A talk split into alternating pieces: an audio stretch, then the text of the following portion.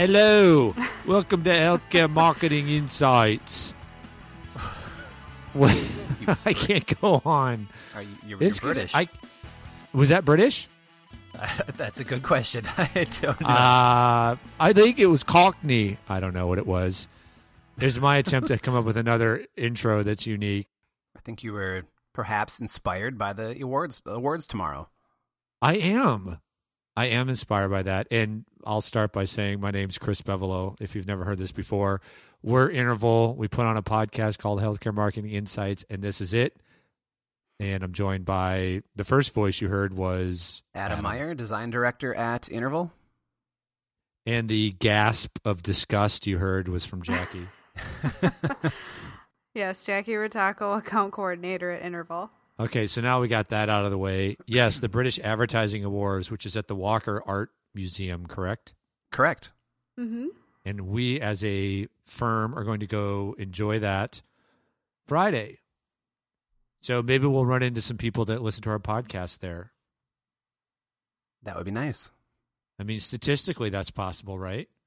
I mean, I think we've got a listenership of about 6 million people, so odds are we'll run into somebody. Makes perfect sense to me. All right, is that listenership or p- potential listenership?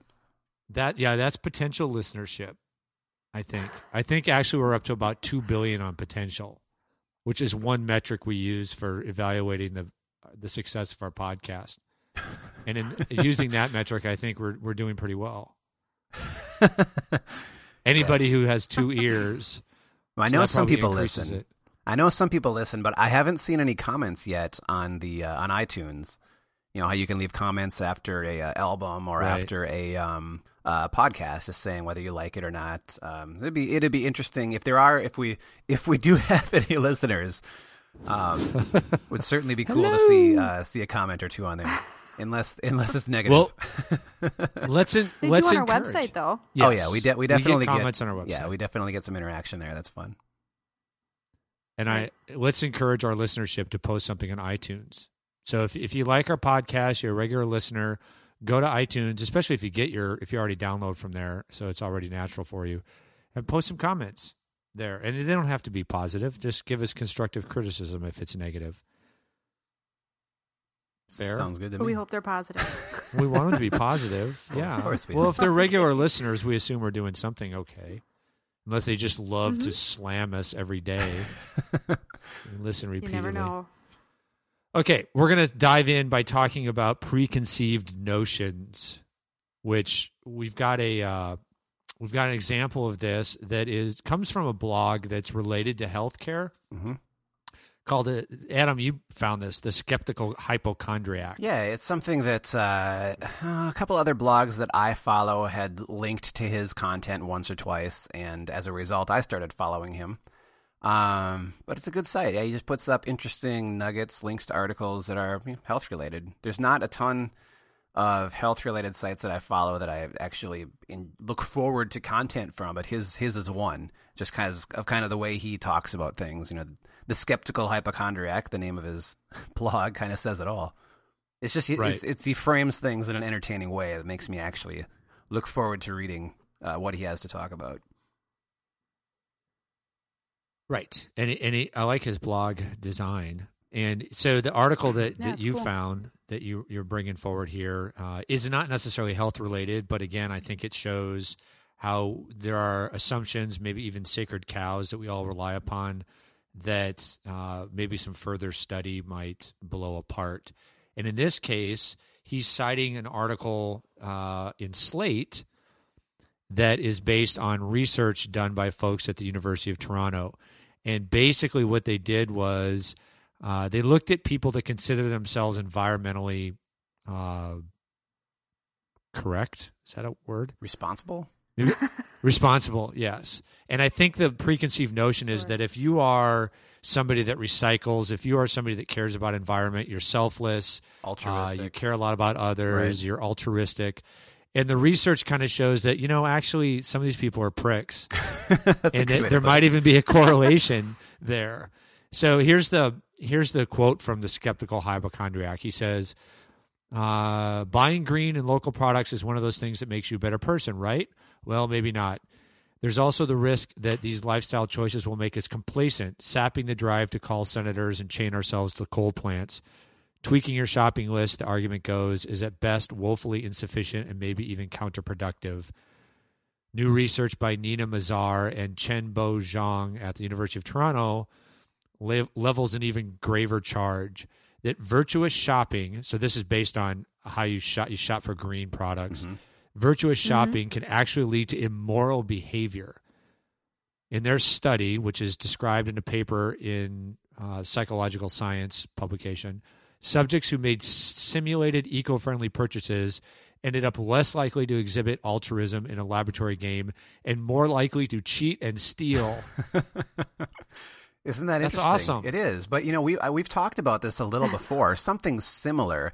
Um, I can't remember which episode it was, uh, but we, we we talked about people rewarding themselves for fitness and how how how exercise. And there's a Time article. I think we linked to it. I'll, we can we can dig it up, but it's a whole right. article in Time about how the way that a lot of people are appro- approaching exercise and fitness is actually harmful to them um, because they're they they after they engage in something healthy, a healthy activity, they feel this need to reward themselves. So they'll eat some big muffin that just totally negated everything they did, and and and then some. So this is really is along that the same that same those same lines. It's like you feel like you've done something good, and now all of a sudden I don't know if if if, if it's that you feel you need to compensate for it, or you feel entitled to be able to do the opposite now, or something, or it's like it's like your mind is trying to create some sense of balance to balance your good with some evil. I don't know what it is, but it's it's uh it's It- interesting. It's called it's called moral licensing. well, yes, and this is, it is, this is from the the uh, Slate article, which says rightly so. It would be foolish to draw conclusions about the real world from just one paper, uh, and from the artificial scenario that they use, the experiment. But the findings add to a growing body of research into the phenomenon known at, among social psychologists as moral credentials or moral licensing. Uh, and basically, what it says is the historical viewpoint, the preconceived notion is that people progress steadily toward more sophisticated decision making. So, uh, the more moral you are, you know, you just move along kind of a progression to get better and better and better. But an emerging school of thought stresses, stresses the capriciousness of moral responses. When people have the chance to demonstrate the goodness, even in the most token of ways, they then feel fe- free to relax their ethical standards. So it's the exact same example where, hey, I went, I did this good thing, so now I'm free to do this bad thing. It's basically giving yourself a break. right. It's I I never. Well, I mean, I guess with, with exercise, when I read that, it made sense. I and, and not that this doesn't make sense. I just never, cause I never thought of it in terms of this before. But it, certainly, once you think about it, it's uh, it, it, it makes sense. I thought, what did we, what did you, what was the term you brought up earlier, Chris? I think limousine liberals who Limousine like, who liberals? fit, who fit this profile to a T. Yes. Yes. So Al Gore is the, is the epitome of that, who won a Nobel Prize for an inconvenient truth, and then people discovered he lived in this giant home that was, you know, sucking up so much so much electricity it could like power a small town. so, so it, it's the exam. It's the it's a per, you know whether or not he falls into this moral licensing. Uh, I mean, I think I'm guilty of that. I I I know I've consciously thought, hey, I'm doing this so I don't need to bother to do that. right. Well, I think it's human. Instead of- it's human nature. It's human nature, right? Yeah. I think I think we're all, I think we all are guilty of it. I think anybody who says they're not guilty of it is naive. Yeah, I'm sure there are people and in certain ways that really try to live it certain aspects of it to its fullest. I mean, if you're very passionate about the environment, uh, I'm sure there are a segment of people that uh, really go all out. But I guess what this is saying is the the cheating and the stealing was unrelated to the environment. Right, right. So it wasn't that they were like tossing plastic bottles out the window. It was that in another setting of their life, they did something that really wasn't as upstanding Yep. as you would expect. Mhm. Now, how that relates to healthcare marketing, I'm not sure, other than it teaches us to continue to question our sacred cows and preconceived notions. Right. And I think a great example of that is one that we it's hard to we haven't been able to prove anything yet, but the idea that women make all the decisions in healthcare and just a blanket approach like that. I'm sure there's gobs of research that supports that, but there are certainly scenarios I know of where that's not the case. And if you're assuming that in those cases, you're missing the boat. Mhm. So Right. it just kind of I think it mm-hmm. teaches us to make sure that we're not just accepting whatever has been accepted. Right. Right. Just Very because you recycle doesn't mean you're not a meanie. Right. Right. I call them pricks. Maybe that's hard. But they said they were stealing and cheating. I mean, isn't that the definition? If you look up prick in the dictionary, I think one of the definitions would be someone who cheats and or steals. Right. I was about to go to prick.com, but I'm guessing I might not like what I see. Not not wise. That's not wise. We'll use meanie. Meanie. Okay, they're meanies.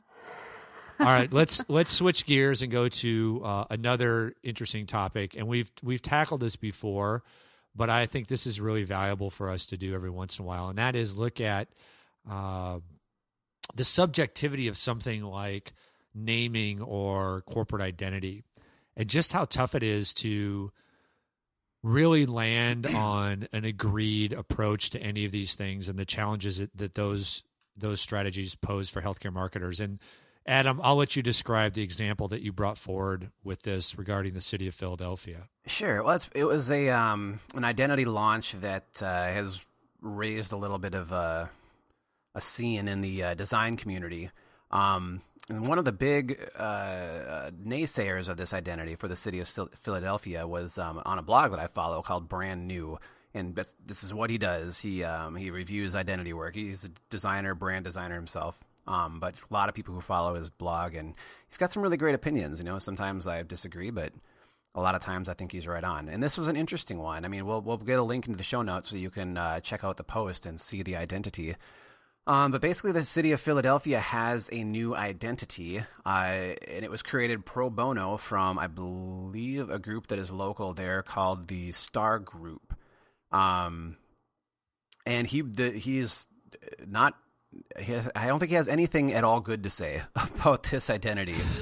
um, everything Yeah. you know from from pointing out that they're using web you know, typefaces that are optimized for the web, not for print, to um to the physical to the nature of the way that, I mean they use the Liberty Bell as the icon for the logo and just the way that they angled it um is f- physically impossible. Like there were things you need to compensate for. The the ringer inside the bell needs to be hanging you know down straight down. It wouldn't still be straight in the middle of the bell when the bell's at an angle. The the, the wood structure that the bell is hanging for can't can't from can't be angled like that with the bell. I mean there's just a lot of these physical traits that are just impossible with the way the bell is positioned.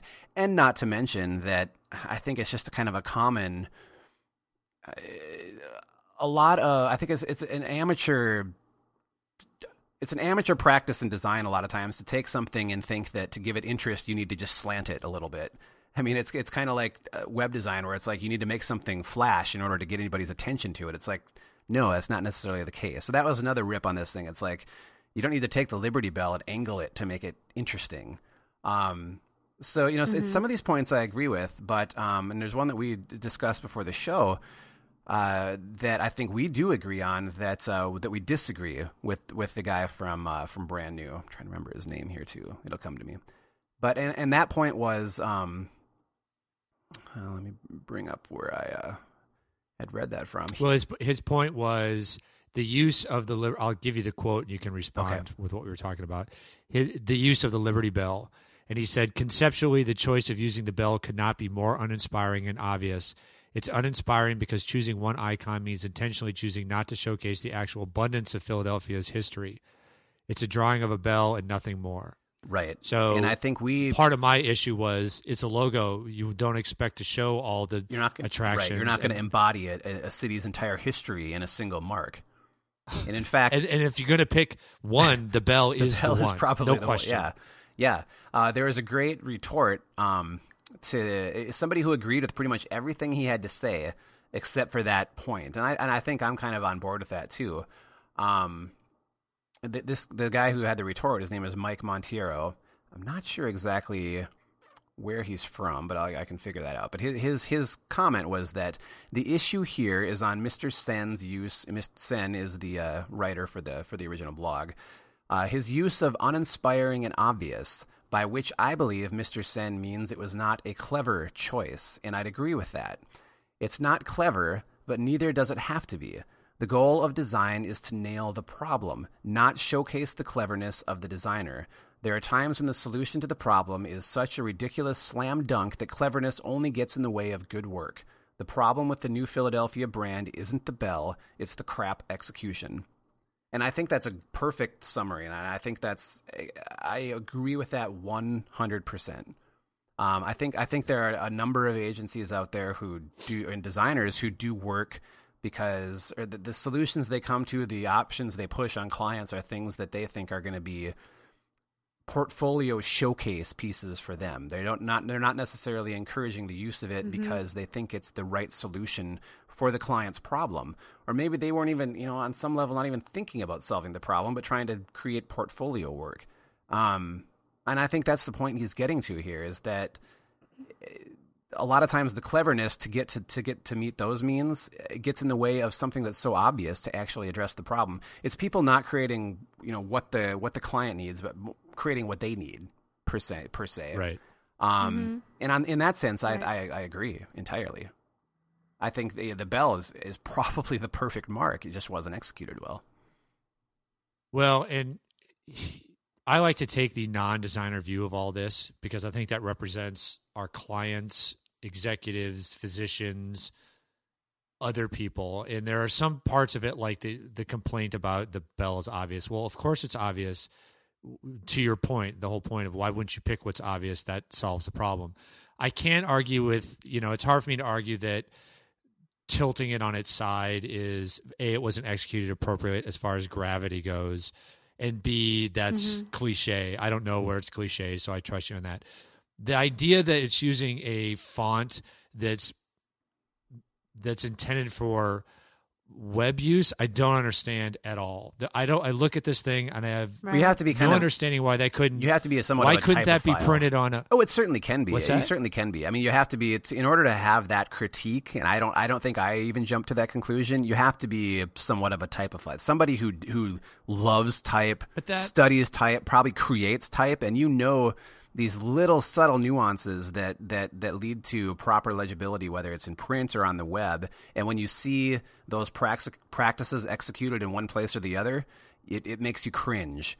Um, I don't. I don't. Obviously, you're not in that camp. Um, no, I don't. I don't see anything wrong with well, it. I of course you don't. But there are probably in your in your in what you, in the areas of your expertise, there are times when you're going to see things that you think are absurd but other people are going to look at it and be I, I don't know what you're seeing. I don't know what you're talking about. I mean that's just that's how it that's kind of how it goes when it comes to professions in general. right, he doesn't he doesn't defend that. He just says it's designed for web but that doesn't tell me that it can't be that to me sounds like somebody who's so deep into it they can't pull themselves out and say well it was designed for the web but you're not giving me a that doesn't tell me as a non-designer why it can't be used. Well, I don't think his all his it says blog, is it wasn't right, but his blog that. is read by designers. It's not.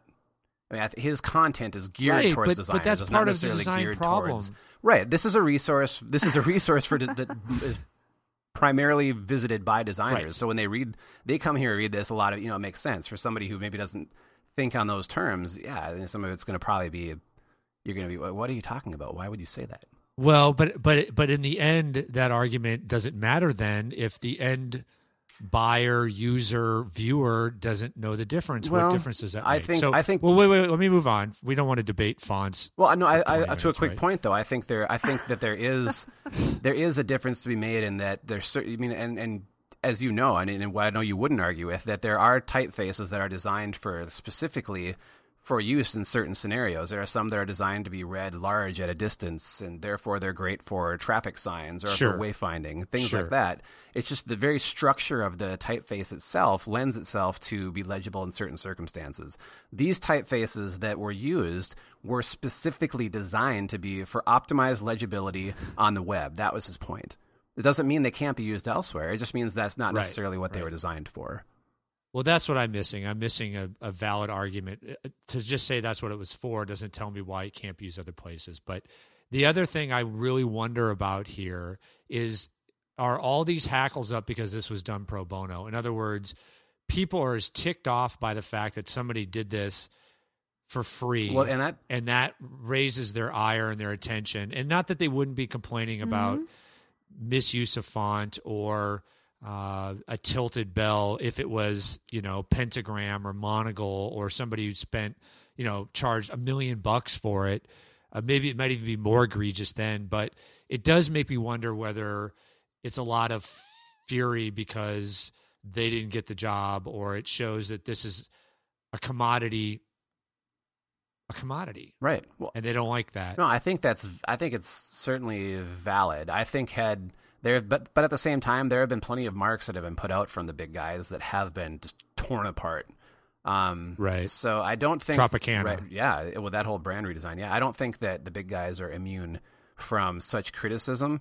Um, I think there's a growing backlash against doing this kind of pro bono work, just because it seems like eh, there obviously there are certain places where pro bono work is entirely appropriate. Um, maybe the city of Philadelphia is. I don't. I don't know. Um, I think I, I have a tendency to think of nonprofits and stuff when I think of where pro bono work is appropriate. Um, so that that certainly could be one reason that people are, are are lashing out against it as well. the the the whole thing smells of the very problem that, that that anybody who's doing corporate identity has, which is trying to sell people on something new.